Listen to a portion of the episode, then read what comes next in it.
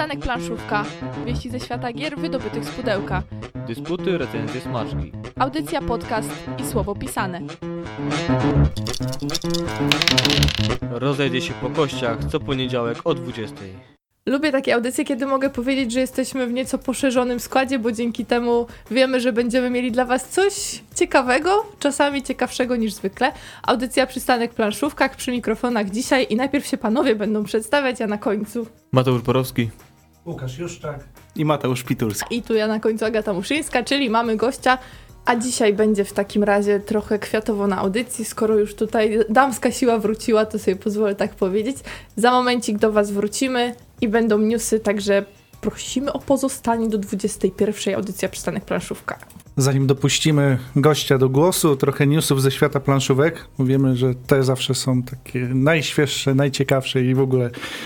I w ogóle, w ogóle, a dzisiaj zacznijmy nietypowo, ponieważ od nagród i plebiscytów przyznano nagrody konkursu Świat Przyjazny Dziecku, w ramach którego wyróżnione są także gry. I w kategorii gry dla dzieci w wieku od 0 do 7 lat laur zdobyły gry Pingolo, Moja Rodzina i Moja Droga do Przedszkola od Fox Games, seria Kieszonkowiec Logiczny i seria Loteryjka wydane przez Kapitana Naukę oraz Niezłe Ziółka Odgrane. Ziółka, ktoś hodował na parapecie. W kategoriach 7-14 lat seria Emotions od wydawnictwa Aleksander, Ubongo od Egmontu, Jest Biegnij i Rośnij Zdrowo od Egmontu oraz Sen od naszej księgarni. Z kolei za granicą na festiwalu w Cannes przyznano nagrodę gry, gry roku, którą otrzymała gra Azul.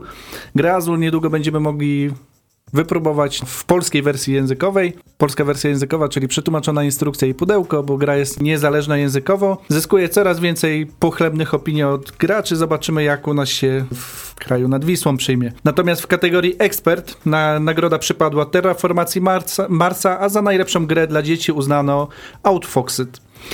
W Polsce z kolei wystartowało planszowe Grand Prix organizowane przez portal Board Time. W tym plebiscycie głosować możecie zarówno na gry planszowe, jak i media, wydawnictwa, podcasty, kampanie crowdfundingowe.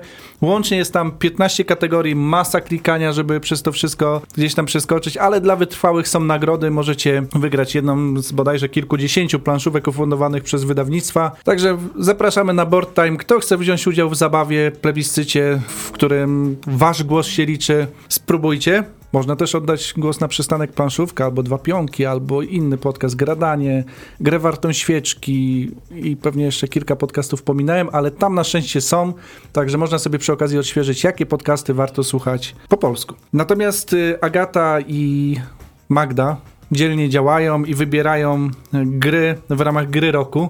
Kapituła, kapituła tutaj ogrywa wszystkie tytuły, a jest ich naprawdę dużo. 169 tytułów nominowanych w tym roku do Nagrody Gry Roku, od wydawnictw aż 40. Także myślę, że niektórzy gracze są, mogą być w szoku, że aż tyle tych wydawnictw jest na tym rynku. W tym tygodniu ruszy drugi etap, więc będzie już ta ograniczona pula gier. Chciałbym podpytać Agatę, jak głosowanie, ale wiem, że nie za bardzo może zdradzać pracę kapituły, to by było chyba nieetyczne. Więc mam nadzieję, że. Ja mam trochę inne pytanie związane z tą nagrodą. Czy w tym roku też na Pyrkonie będzie finalna gala? No na to wygląda. Pamiętam ostatnio byliśmy, to było tak przeplecione te wyniki z najlepszymi cosplayami. Tak, także. Czyli sporo kolorytu. Oj, tak, to były wrażenia niesamowite, aż zapomniałam jeść, pić. A ja nie byłem w, tym, w zeszłym roku. Pojedziesz może w tym. Myślisz, że się uda? Wpuszczą mnie. Trochę ci podrasujemy, sukienkę jakąś ładną, tu oczko się podmaluje. Na, na mangę, tak? Po, powie, powiem wam, że jestem akurat na etapie szukania noclegu na Pyrkon gdzieś tam przez ostatnie dwa dni i trochę to wygląda jak, jak targi Wesen, to znaczy, że już teraz jest za późno. Także chyba opcja gdzieś tam rodzina w Poznaniu to jest w tej chwili najbardziej pewna. Drodzy słuchacze, mamy w studio Mateusza Pitulskiego, który jest współautorem gry Kwiatki na przykład i on szuka noclegu w Poznaniu w maju. W razie czego. Bardzo sympatyczny chłopak. Pewnie przywiezie jakąś grę Felda do pogrania. Mnóstwo atrakcji. A jak przygarnie go kobieta, to jeszcze kwiatki się znajdą. Jest załatwione, dobrze. Mateusz, załatwione. Dzięki. Natomiast zapowiedzi. Powraca stary klasyk Ingenius i to w nowej odsłonie. Wydawnictwo bardzo zapowiedziało wydanie Ingenius Extreme. W nowej wersji pojawić się ma nie 6, a 8 kolorów. Tradycyjnego Ingeniusa recenzowałem już w 2012 roku e, i chętnie do tej gry powracam. Uważam, że to jest jeden z bardziej udanych tytułów doktora Knizzi. Zobaczymy, czy Extreme faktycznie dostarczy ekstremalnie pozytywnych emocji, ale to nie koniec zapowiedzi wydawnictwa BART. Na ten rok szykują oni dla graczy kolejne dodatki do Carcassonne, wieża oraz mosty, zamki i bazary. Te dwa dodatki będą kompatybilne z drugą edycją tej klasycznej już gry kafelkowej. Natomiast w sieci pojawiły się także informacje, iż krakowski wydawca planuje oddać w nasze ręce dodatek do gry Majestat oraz nową planszówkę Dice City.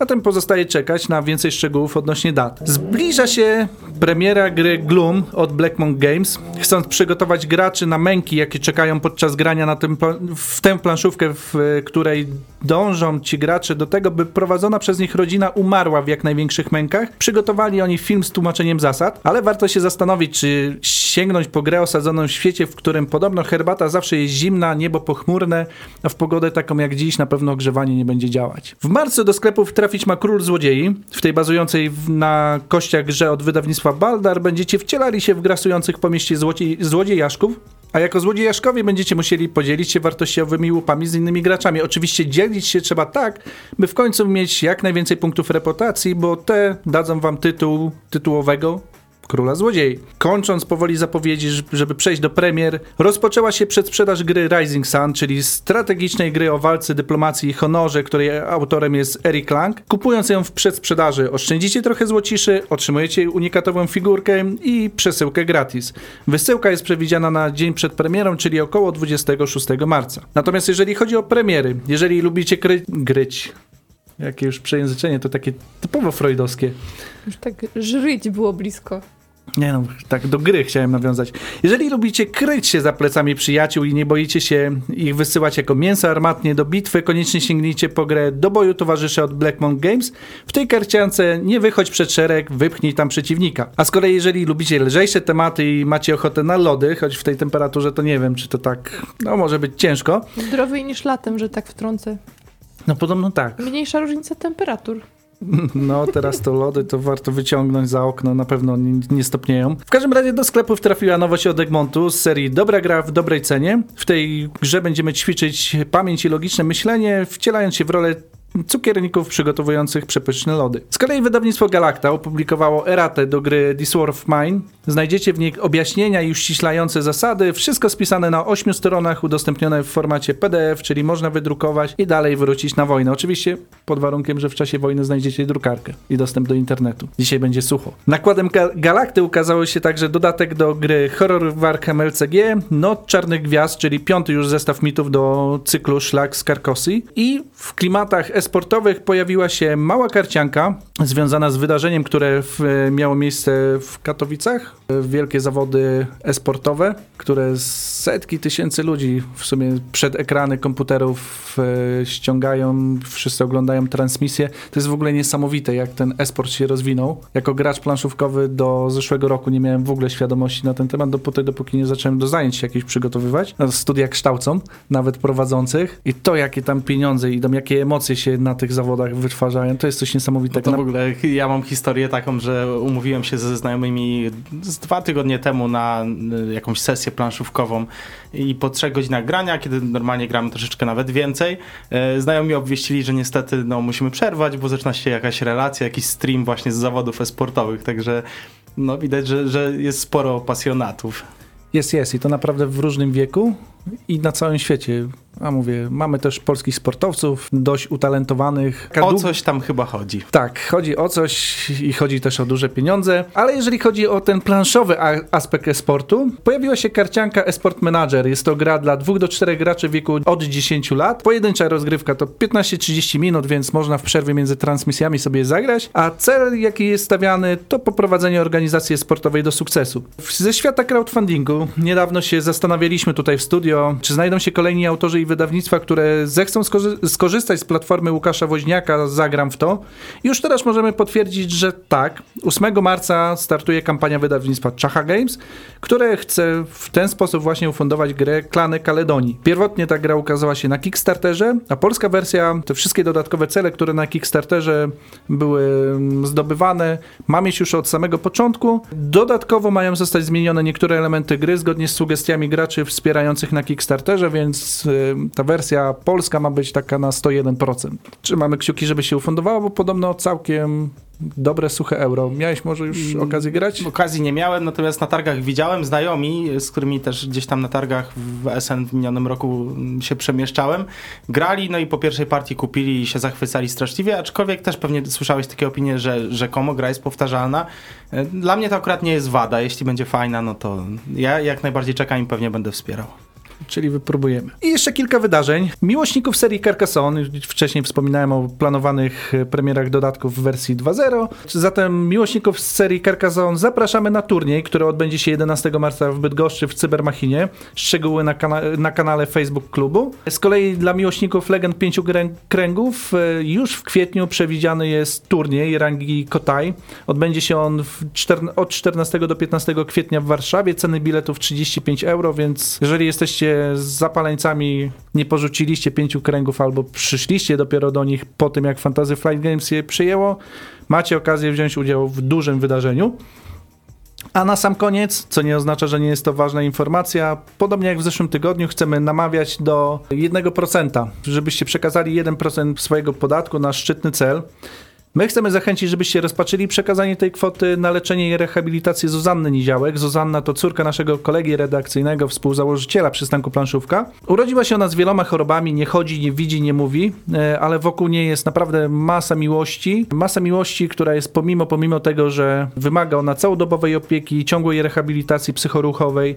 Zatem jeżeli możecie przekazać, zachęcamy. Szczegóły znajdziecie na naszej stronie Przystanek Planszówka. A jeżeli nie Zuzannę, to wesprzyjcie świadomie jakąś inną organizację, osobę, jakąkolwiek szczytną inicjatywę, warto świadomie przekazać swoje 1% podatku i tak wam je zabiorą. A skoro można zrobić coś dobrego, to szukajcie sposobów. To tyle. A jeszcze jedna rzecz, taki dodatek do newsów dzisiaj. Ostatnio rozmawialiśmy z nową członkinią naszego składu przystankowego i mamy dla was materiał. A, no, bo szykujemy coś fajnego dla Was na stronie. Będziemy z, y, wydobywali z Hadesu treści, które gdzieś zniknęły, ale o tym to już opowie Wam Karolina. Nazywam się Karolina Batorska, mm, pracuję w Rebelu. Wcześniej prowadziłam bloga Red Dice. Teraz ym, w planie jest reaktywacja y, tego całego materiału. Właśnie, prowadziłaś bloga, prowadziłaś go przez kilka lat tak naprawdę.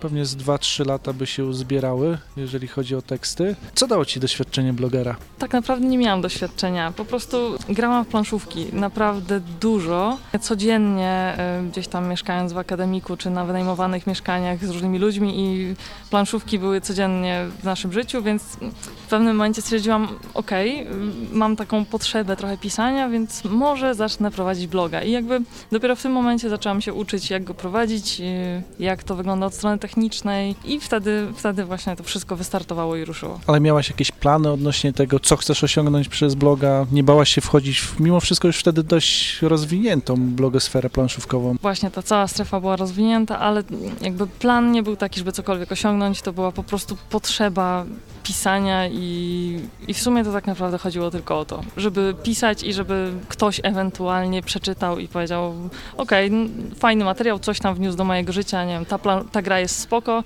e, podoba mi się ten opis, spróbuję ją albo nie, zupełnie mi się nie podoba i nie sięgnę po nią i, i tyle i o to chodziło tak naprawdę. W pewnym momencie część osób na pewno zauważyła, może część słuchaczy także śledziło, że Red Dice zniknęło z sieci.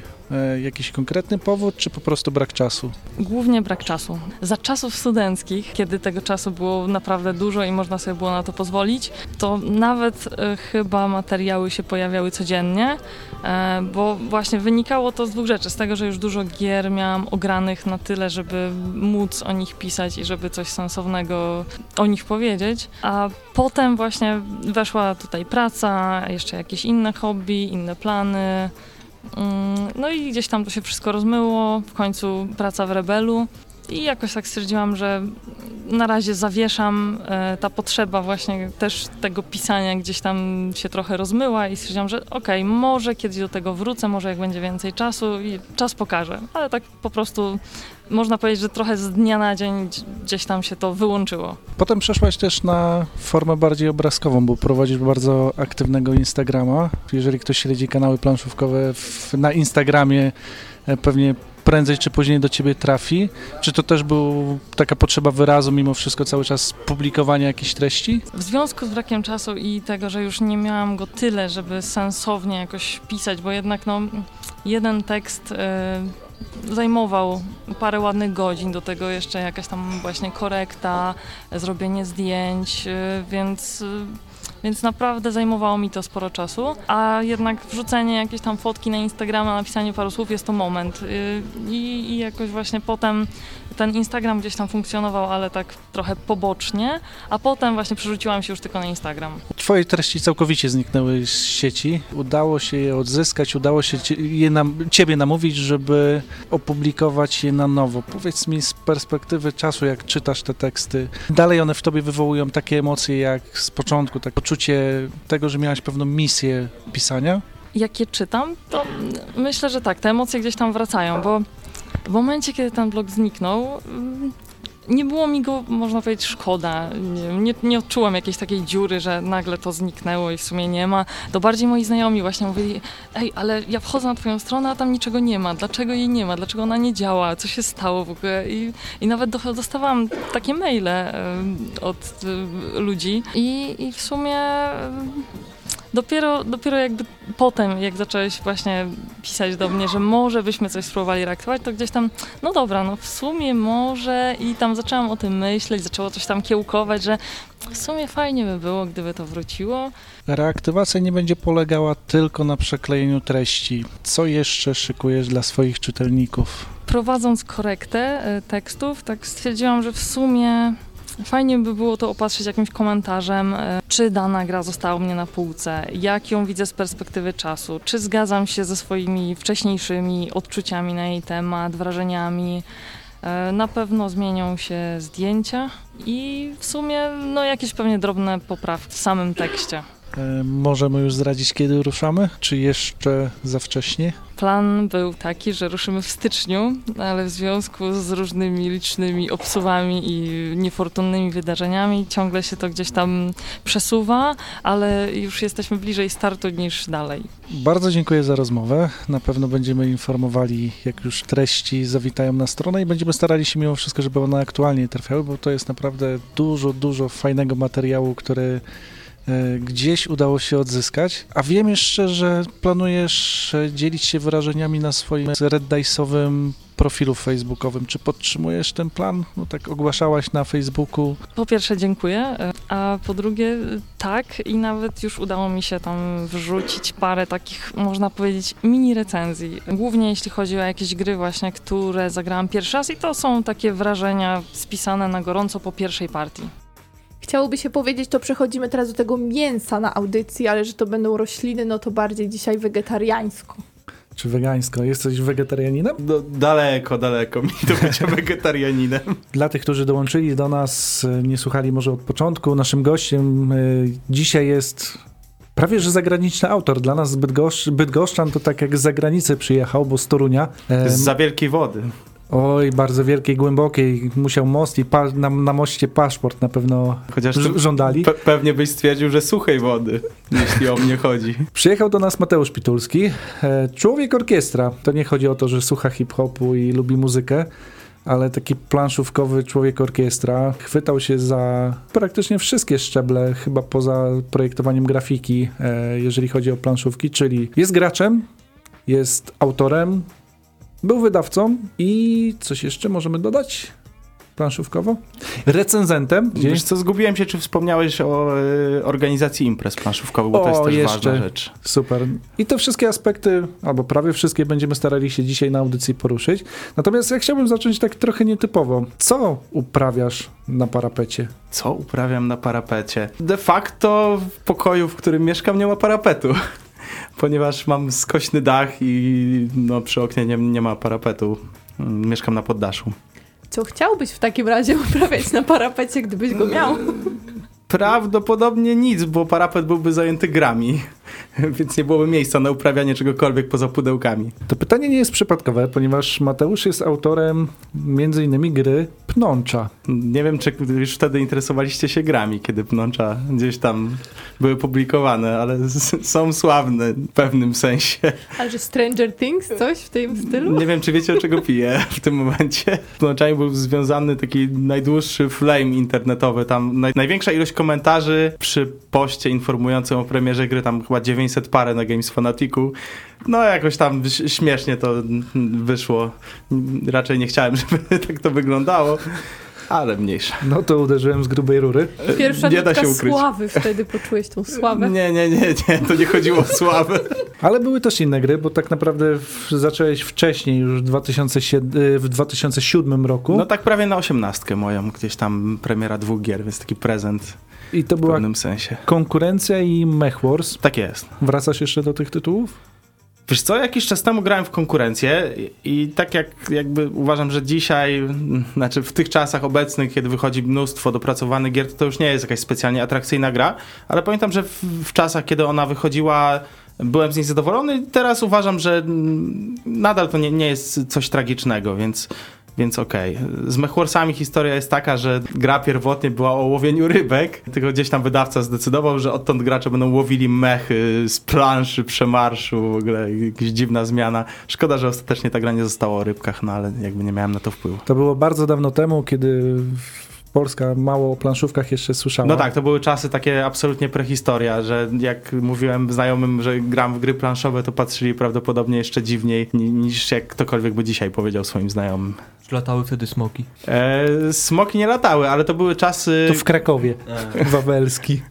Smogi. To były czasy, w których ja pamiętam, że byłem w stanie kupić y, wszystkie gry, jakie wychodziły po polsku. I to nie dlatego, że byłem jakiś strasznie bogaty, tylko po prostu wychodziło około 15 tytułów rocznie, więc to nie był żaden problem dla każdego praktycznie, żeby nabyć te gry. I też jakość tych gier. I często to nie były gry kickstarterowe, nie wiem czy wtedy Kickstarter istniał, to były w ogóle gry takie, że pewnie nie. 15-20 zł, to były ciekawe czasy. Ale się zrobiło sentymentalnie strasznie. Zrobiło się sentymentalnie, niestety to wszystko zostało przysypane e, innymi grami, przysypane ziemią, wyrosły nowe kwiatki. Jest. Na tym nawozie, jak dzisiaj Poetę tu mam. poeta, no będzie sucho dzisiaj, no tak ostrzegałem. Ale zanim doszedłeś do tego, też byłeś graczem. Tytuł, który e, Mateusz ostatnio oddał w nasze ręce, strasznie mi nie pasuje do osoby Mateusza. Co zazwyczaj grasz? To jest właśnie tak, jak, jak gdzieś tam y, przed audycją rozmawialiśmy, że y, ja wcale nie gram w tak bardzo dużo w ciężkie gry. Gdzieś lubię ze znajomymi zagrać w proste, proste gry karciane.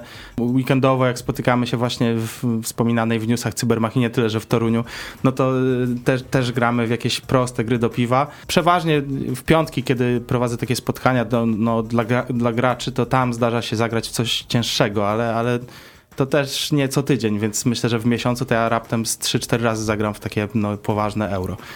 I nie zawsze jest to Feld, tak? Rozumiem, bo to Yy, nazwisko musi paść, jak tu jesteś. Tak, znaczy no ja nie ukrywam, że Feld na pewno jest gdzieś tam w top 3 moich ulubionych autorów i, i grywam w niego, no nie ma miesiąca raczej, raczej takiego, że nie zagram w grę Felda, ale to, to nie jest jedyny autor, y, w którego gram. Na Merlina warto czekać? Gdyby to nie była gra Felda, to może bym powiedział, że dobra gra, a tak to przeciętna.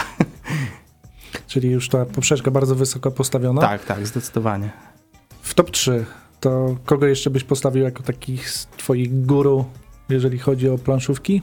Mm, Wiesz co, ciężko byłoby mi się ograniczyć do top 3. Mam gdzieś tam na Geeku nawet y, na swoim profilu wpisane top 10. E, No to tak szybko pewnie nie przypomnę sobie całego top 10, natomiast no, bardzo sobie cenię gry Rosenberga, Antuana Bauzy, lubię gry Matiasa Kramera, lubię gry Inki i Markusa Brandów.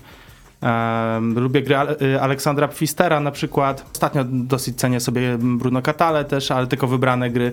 Na przykład cyklady są jakimś totalnym nieporozumieniem dla mnie, a, ale na przykład Pięć Klanów, no to świetna gra, tak widać duch Felda w niej.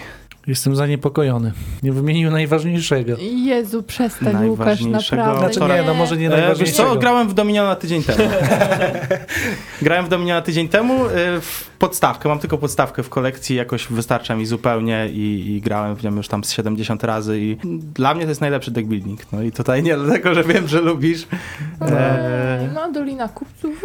razem z Doliną Kupców, tak szczerze mówiąc. Dla mnie są dwie naj, najfajniejsze gry, ale chyba Dominion, no, Dominion był pierwszy, więc No, tutaj... ale Dolina ma to, czego nie ma Dominion, czyli ładne grafiki. Mm, znaczy, ja- już nie wiem, jak to jest z tym Dominionem, bo on miał tyle wersji grafik, teraz jakąś kolejną chyba ma być reedycja, nawet polska. Ale to tylko pudełka. Reszta Aha, się karty nie zmienia. zostają. Niestety. No Dolina chyba ma troszeczkę fajniejsze grafiki, ale Dominion też jest okej. Ewentualnie, czy Łukasza zdjęcia może będą na Dominionie najnowszym, to jako Z- największego fana, psychofana Dominiona, to powinien sobie Ale zasłużyć Łukasz, na to, własną to jest kartę. tak, że... że Ja nie wiem, czy to teraz komplement, czy obelga. Dla to jest- graczy, to dla jest, ciebie. to jest tak, że w każdym miesiącu grasz w Dominiona, że faktycznie to jest aż taka twoja zupełnie wyraźnie... Nie wiem, czy każdy miesiąc, ale czasem online, czasem na tak ten. No, granie Znaczy, on, na pewno to granie jest- online to nie planszówki. No, wiedziałem. Ale to jest na pewno gra, która najczęściej wraca u nas z żoną, jak gramy gdzieś tam w domu, to Dominion często. Wraz Mhm. z pełnią księżyca co miesiąc. No, a teraz jeszcze Nocturne przyszedł, także No, 11 Domin, Dominion fajnie działa w każdym wariancie tak naprawdę, nie? Że i na, dwie, Mhm. i na więcej osób. Ze mną dobrze działa w takim wariancie, ja wtedy tak przeklinam jak nigdy. Czy Dominion byłby jeszcze lepszy, jakby wyrzucić takie bezużyteczne karty z negatywną interakcją? O, tak, Wtedy to w ogóle. którzy nadużywają. Ale nie o Dominionie dzisiaj chciałbym mimo wszystko rozmawiać. To tak trochę prowokacyjnie, żeby była kolejna audycja, w której pojawiło się słowo Dominion. Nie było na newsach, to przemyciłem w ten sposób. Tak 20 minut, wiadomo. No, ale to mm, o dobrych grach mamy mówić. A z polskich autorów? E, z polskich autorów, w sensie kogo gry sobie cenię, mm, pytasz. Bardzo cenię jako autora Adama Kwapińskiego, mimo że dotąd jego gry jakoś nie, nie wszystkie mi podchodziły i nie Mhm. bardzo, natomiast Nemezisa wsparłem i czekam bardzo. I gdzieś tam, no miniony weekend zresztą w Bydgoszczy były warsztaty, laboratorium e, gier, na których też byłem znowu uczestnikiem i miałem okazję rozmawiać o, o tworzeniu gier z Adamem, miałem okazję pokazać e, naszą grupę, jakby grę nas, e, naszej grupy, która uważam, że no nie za bardzo działała, ale miałem okazję wysłuchać Adama i tego, jak podchodzi do projektowania gier, no jestem przekonany, że to jest właściwy człowiek na właściwym miejscu.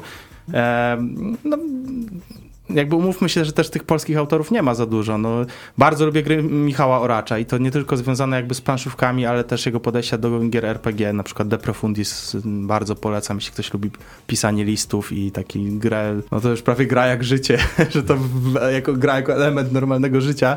No Ignacy Trzewiczek wiadomo, to jest taka mm, ikona polskich gier planszowych, ale no jego gry są albo wybitne, albo strasznie słabe, tak, tak uważam. A co sądzisz o takich autorach jak Przemysław Fornal, Kajetan Kusina czy Kamil Rogowski? Przede wszystkim super koledzy, świetni autorzy. No, jak dotąd autorzy jednej gry, ale mam nadzieję, że, że fajnej. Lepiej nie mogłem trafić, uważam. To są współautorzy y, gry Kwiatki raz, razem ze mną, która powstała właśnie na pierwszej edycji Laboratorium Gier, gdzie dobrani zostaliśmy totalnie losowo i uważam, że każda z tych osób mnóstwo wniosła w tą, w tą grę i gdyby jednego jakby ogniwa mm, z tego zespołu autorskiego zabrakło chociażby, to myślę, że ta gra nie byłaby tym, czym jest teraz. Cofnijmy się trochę w czasie. Przystanek tym razem nie planszówka, tylko Alaska. Alaska. Drewniane chaty, słońce Pojechałeś w wpadające. Tak, o, to jest w ogóle no, historia. No tak jak mówię, drewniane chaty, słońce wpadające przez dziury w deskach, o świcie, ale wrzesień, chłodno, ciepły śpiwór był niezbędny, żeby tam przeżyć. Naprawdę to był survival. Tak jak rozmawiałem też z autorami całej inicjatywy Laboratorium Gier, to miejsce było w pewnym sensie dobrane celowo, po to, żeby zmobilizować ludzi do intensywnej pracy twórczej. I myślę, że to tak jakby głębiej się nad tym zastanowić, to ma to duży sens. E, Ja osobiście bym wolał projektować w innych warunkach, ale no być może to miejsce też miało wpływ na to, że coś tam się zadziało. No to jest całkowity gdzieś tam koniec cywilizacji. Ale nie było to na zasadzie nie wypuścimy was, dopóki gry nam nie dacie. Nie, ale Maciek Jesionowski powiedział ciekawą rzecz, że zapraszamy ludzi w takie miejsce, żeby nie mieli alternatyw. To znaczy mogą iść spojrzeć do lasu, na drzewo jakieś, albo nad jezioro, które było nieopodal, albo zająć się fajną rzeczą, jaką jest projektowanie gry. I faktycznie było tak, że tam nie było gdzie się udać. Każdy siadał do stołu i projektował gry. Kwiatki powstały na tak zwanym laboratorium gier. Jakbyś Mhm. tak w skrócie mógł opisać, co to jest laboratorium. E, Laboratorium Gier to jest e, inicjatywa fundowana przez e, portal społecznościowy, gdzie około 30 osób, bo tyle jest miejsc przewidzianych, przyjeżdża w określonym terminie na około 3 dni, gdzie zostają losowo przydzieleni do czteroosobowych zespołów, aby zaprojektować grę w określonym, narzuconym temacie i zawierającą określone mechaniki, także narzucone przez organizatorów. Do każdej grupy zostaje przyporządkowany trener, który ma za zadanie czuwać nad w teorii początkującymi projektantami, chociaż to jest też tak różnie, bo część osób jest początkujących, część już jakieś doświadczenie w projektowaniu albo większe doświadczenie w graniu ma. Na przykład wydała trzy gry. No, no zdarza się, zda, zdarzają się takie sytuacje. Oj, ta skromność. E, myślę, że fajnym pomysłem w przyszłości, jak już troszeczkę nam się ta grupa twórców planszówek w Polsce rozwinie, byłoby zrobienie e, dwóch edycji dla właśnie bardziej zaawansowanych i, i początkujących, bo z tego czasami powstają jakieś tam konflikty, inne oczekiwania związane z, e, z tego typu warsztatami. Natomiast wracając do samych warsztatów, e, też e, jakby projektowanie, ale wykłady z praktykami także z branży, co jest, co jest bardzo, myślę, kształcące początkujących designerów. Celem tych warsztatów jest stworzenie, jak, jakkolwiek nazwać, grywalnej gry, chociaż część z tych gier naprawdę nie jest grywalna, ale ma jakiś zbiór zasad i da się zagrać od początku do końca, nawet jeśli to większego sensu nie ma. Em, I co ciekawe, właśnie mamy chyba tak naprawdę półtorej dnia, żeby stworzyć coś w gronie ludzi, e, którego kompletnie jakby wcześniej się nie znamy. I to też uczy bardzo ważnej, uważam, umiejętności e, pracy w grupie, co nie jest łatwe, szczególnie, że e, Myślę, że autorzy gier, w ogóle autorzy czegokolwiek są w pewnym sensie indywidualistami, mają jakieś określone wymagania co do tego, co chcą stworzyć. No i myślę, że sam system edukacji w Polsce jest taki, że nie uczy niestety pracy w grupach. Ty- szkoła chyba, o ile chodziliśmy do niej, to nas tego nie za bardzo uczyła. Ja w ogóle też wychodzę z takiego założenia, tak jak rozmawiałem nawet ostatnio ze znajomymi na, na kolejnym laboratorium. Coraz więcej obserwujemy gier, które powstają, e, są projektowane przez dwie lub więcej osób i myślę, że to jest dobry kierunek, ponieważ e, łatwiej jest, m, znaczy z jednej strony trudniej się porozumieć na temat e, finalnej e, finalnych zasad, czy tam finalnego kształtu gry, ale łatwiej jest grę testować i no, mamy zawsze pewnego testera, jeśli mamy współautora na przykład. A jak to było z tymi kwiatkami na laboratorium? To był taki przebłysk. Kwiatkami mamy, z- mamy grę, czy to była raczej właśnie ta droga przez mękę, w projekt, który nie do końca wam odpowiadał do samego końca laboratorium? Mm, Z kwiatkami było tak, że w piątek, bo warsztaty trwały od piątku do niedzieli, jak dobrze kojarzę. W piątek wieczorem byłem tak zrezygnowany, że odszedłem od stołu, e, gdzieś tam otworzyłem piwo i w pewnym momencie ktoś mnie przywołał, żeby jednak wrócić, że się staramy. Jednocześnie widzieliśmy, że w innych grupach naprawdę powstaje coś i są te grupy mocno zaangażowane, a my już tak po iluś tam wersjach pomysłu na to, co tam ma powstać, faktycznie na początku były to y, hydry, gdzieś tam gra o hydrach, potem już bardzo szybko jednak ten pomysł ewoluował do kwiatków rosnących i kilka tych wersji prototypu było, nic z tego nie, nie, jakby większego nie- wyszło. Bo temat jaki mieliście narzucony? Mm, Wiesz co, te, właśnie ja powiedziałem, że jest narzucony temat. Na, y, akurat na tej y, poprzedniej edycji, czyli czwartej, był, i to nie była jakby pierwsza, w której temat jest narzucony, ale akurat na pierwszej edycji tematu nie było narzuconego, były tylko Mhm. mechaniki narzucone. W piątek, no, nie było z tego nic, a w sobotę od rana gdzieś tam nowa idea i, i, i ona powoli ewoluowała, dopracowywaliśmy akcje na doniczkach. E, I finalnie gdzieś tam pod koniec laboratorium, mm, nawet ostatnio był taki wywiad gdzieś tam z autorami, z nami opublikowany na stronie wydawnictwa Rebel. O tym też tam wspominałem, że no, głupio to brzmi, ale nie miałem ochoty grać gry innych zespołów, bo zwyczajnie podobało mi się to, co nam wyszło i miałem, czerpałem przyjemność z grania w tą grę i mocno czekałem na wydanie po to, żeby w końcu zagrać w egzemplarz finalny, który jeszcze zyskuje, myślę, na, na świetnych grafikach i na większym rozmiarze kart. Mam nadzieję, że to ja tak mówię świetne, świetne, to wszystko świetne, ale... No właśnie, zatem, bo tego jeszcze też nie powiedzieliśmy. Dzisiaj poszliśmy trochę na łatwiznę i nie prezentowaliśmy gry, skoro sam autor może o niej opowie- opowiedzieć. O czym są kwiatki?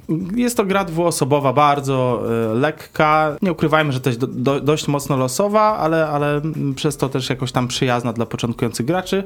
Mm, W kwiatkach e, rozwijamy nasze tytułowe kwiatki, ścinamy je i mamy za zadanie e, stworzyć z nich jak najpiękniejszy, jak najbardziej różnorodny bukiet. Czyli w pudełku znajdujemy talię kwiatków Tak jest. e, w pięciu kolorach, Sześciu. sześciu, w Sześciu. sześciu odmianach, nie kolorach, to tak No, spłyciłem. ale kolorach de facto, tak. W sześciu odmianach. Mamy doniczki, w których będziemy sadzili te kwiatki i mamy specjalne żetoniki, Akcji. które dają nam akcje. Podczas tury na początku obowiązkowo obowiązkowo e, przeprowadzamy rozrost, czyli e, musimy właśnie e, spowodować, że kwiatek jakby rośnie.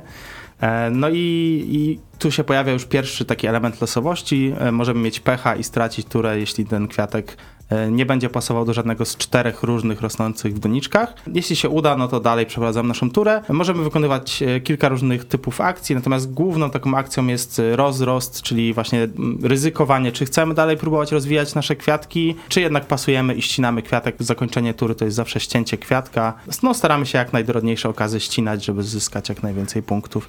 Oprócz tego mamy akcje specjalne, no ale to już nie będę się wgłębiał. I kwiatki mogą przekwitnąć. Mogą przekwitnąć, tak. Jeśli są za wysokie, to padają i nic z nich nie zostaje. Komu poleciłbyś kwiatki? Mm. Fanom Felda? Wiesz co? E, Tak, zdecydowanie.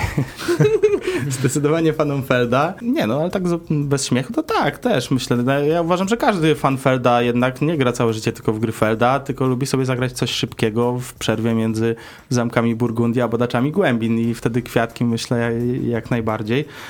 A tak zupełnie szczerze, komu bym polecił? Y, Słyszałem już kilka różnych opinii, że strasznie ta gra podchodzi i graficznie, i mechanicznie kobietom. Jakby dziewczyny czerpią przyjemność z grania w tą grę. To tak słyszałem. Recenzent, byłeś także wydawcą. Nie bałeś się czytania pierwszych recenzji kwiatków? Czy się bałem? Na pewno czekałem bardzo mocno na recenzję i tak naprawdę nie ma ich jeszcze tak dużo. Raptem widziałem z dwie, może trzy. Nie bałem się, znaczy nie bałem się i dalej się nie boję, bo ja jednak pod, wydaje mi się, że potrafię krytycznie podchodzić do swoich Mhm. pomysłów, a jeszcze bardziej krytycznie do pomysłów moich podchodzą moi znajomi.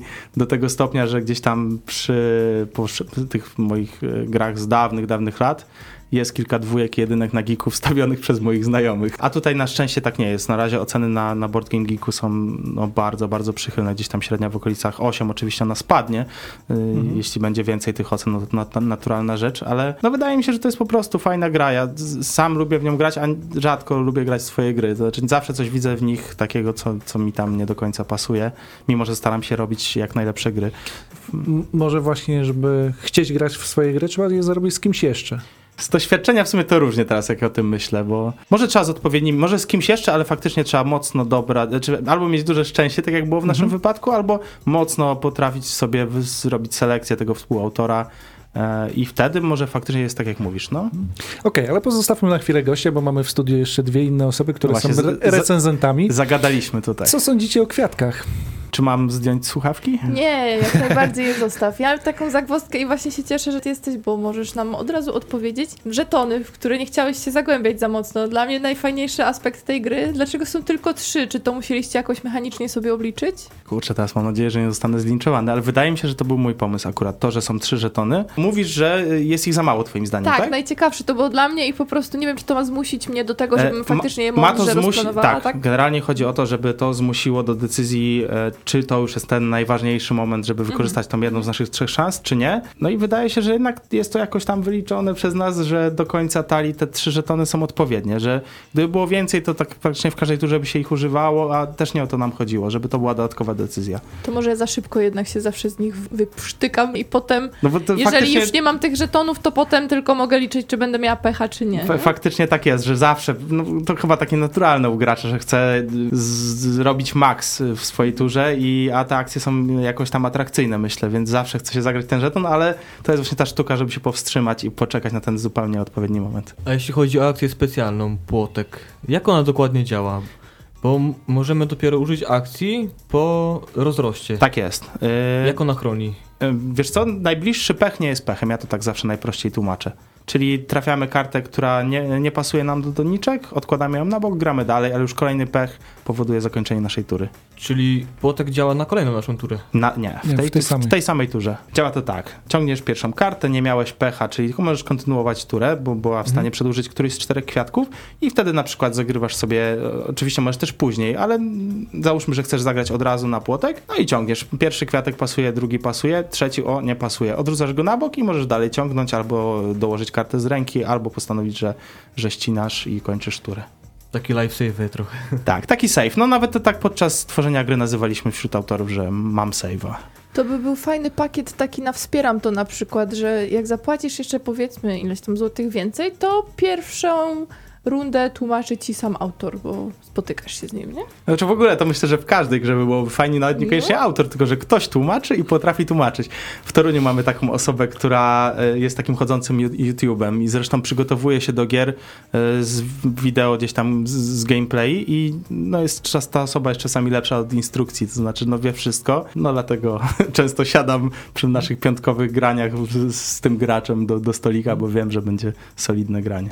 I tak wracając jeszcze do tej bardzo chwalonej oprawy graficznej, zastanawialiśmy się wczoraj przy rozgrywce, m, kto wybierał gatunki kwiatków. To już właśnie E, od z- oprawy. Z, zupełnie wydawnictwo. Nie mieliśmy na to wpływu całkowicie. Natomiast ciekawostka jest taka, że Bartłomiej Kordowski, który jest e, autorem grafik, jest e, z Torunia, czyli ode mnie z miasta i, i też miałem okazję poznać osobiście na, podczas premiery, którą organizowałem zresztą w, w Toruniu. No i bardzo, bardzo sympatyczna postać, nie dość, że bardzo utalentowany grafik, to, to też fajny człowiek. A ja tak trochę wbiję szpilkę. Nie uważasz, że jest zbyt losowa ta gra? To takie trochę pytanie, czy, czy gra, która ma być losowa, jest za losowa? Od początku chcieliśmy, żeby to, znaczy miała to być mechanika push your luck. W ogóle ciekawostka też, ta, teraz taktycznie wyminę twoje pytanie.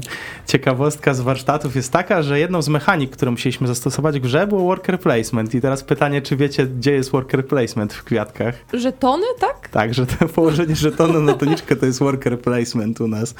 Natomiast losowa, no jest bardzo losowa. Wśród w gronie znajomych zawsze nabijam się, że jedną z moich ulubionych mechanik ostatnio jest mechanika o wygrałem, o przegrałem.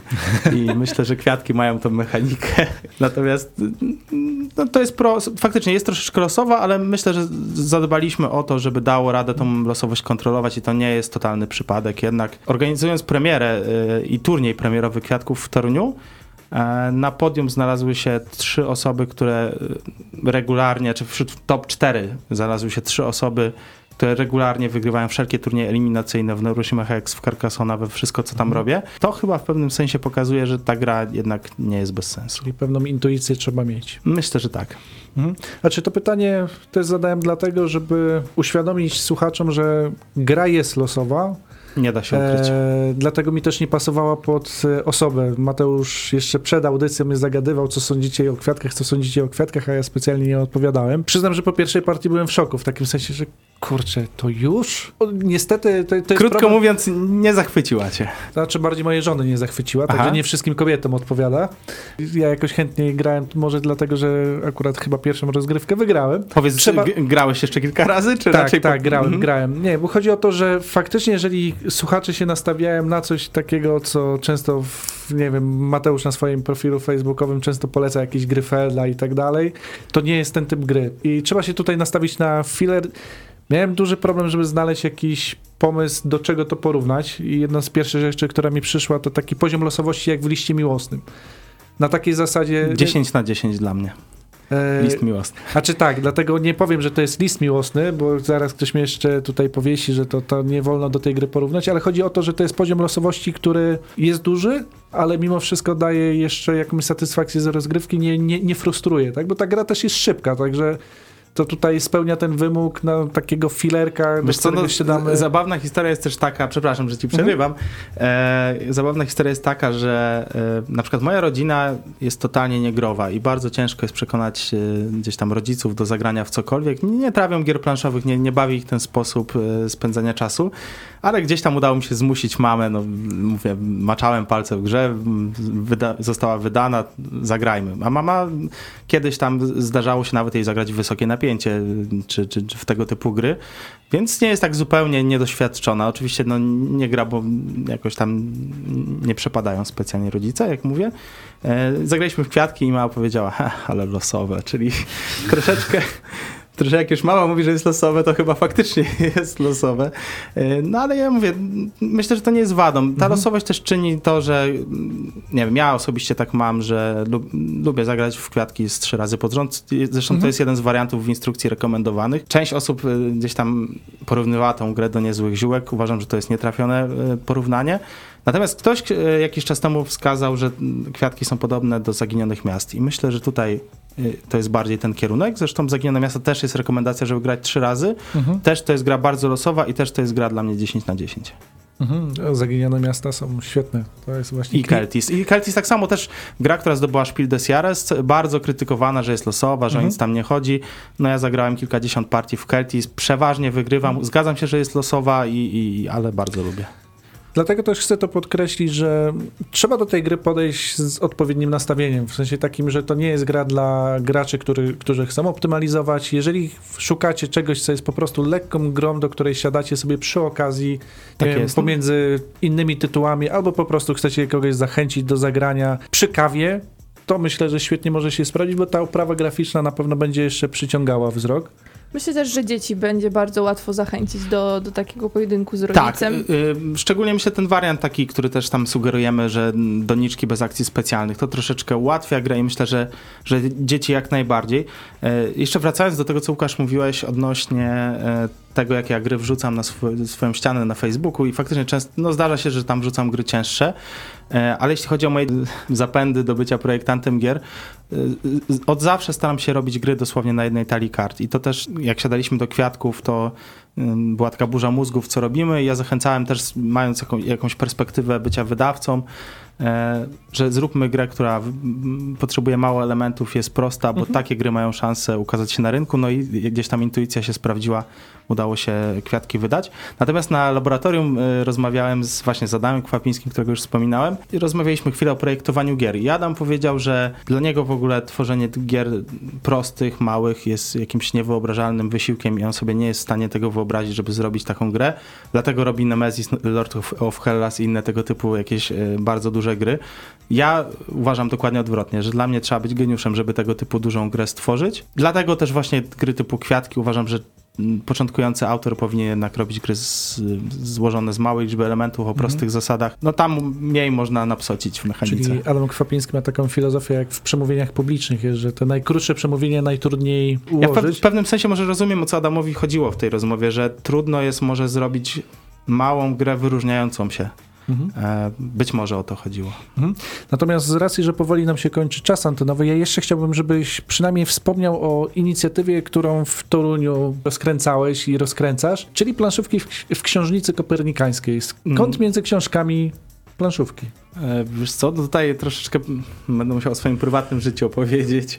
E, W pewnym momencie, e, pomimo pracy w wydawnictwie swoim, zacząłem szukać drugiej pracy i rozniosłem kilka CV w różne miejsca związane z kulturą, bo zawsze kultura mnie interesowała. Po pół roku od przyniesienia CV odezwała się Księżnica Kopernikańska, gdzie pani dyrektor obecna powiedziała, że szukają kogoś do przegrania iluś tam tysięcy płyt. E, Ale dowiedziałem się tego już na rozmowie, no i powiedziałem, że niezbyt interesuje mnie praca polegająca na przegraniu kilku tysięcy płyt i skatalogowaniu książek. Pani dyrektor zerknęła w CV moje, bogate w gry planszowe, no i stwierdziła, że otworzy stanowisko dla osoby zajmującej się grami planszowymi w bibliotece.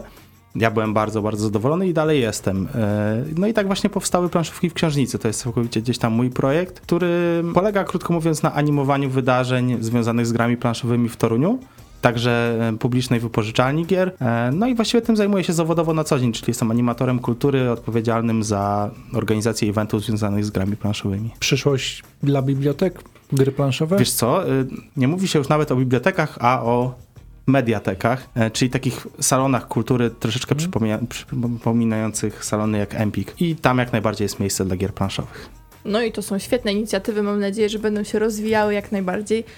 Ciężko nam tak kończyć już tą audycję, ale faktycznie musimy, także kto nas słucha na YouTubie, to mamy, wraż- mamy nadzieję, że kiedyś jeszcze może jakiś podcast też nagramy z Mateuszem, jak już kwiatki będą tak totalnie rozwinięte. Że dziękujemy, że do nas przyjechałeś. To ja dziękuję za zaproszenie bardzo.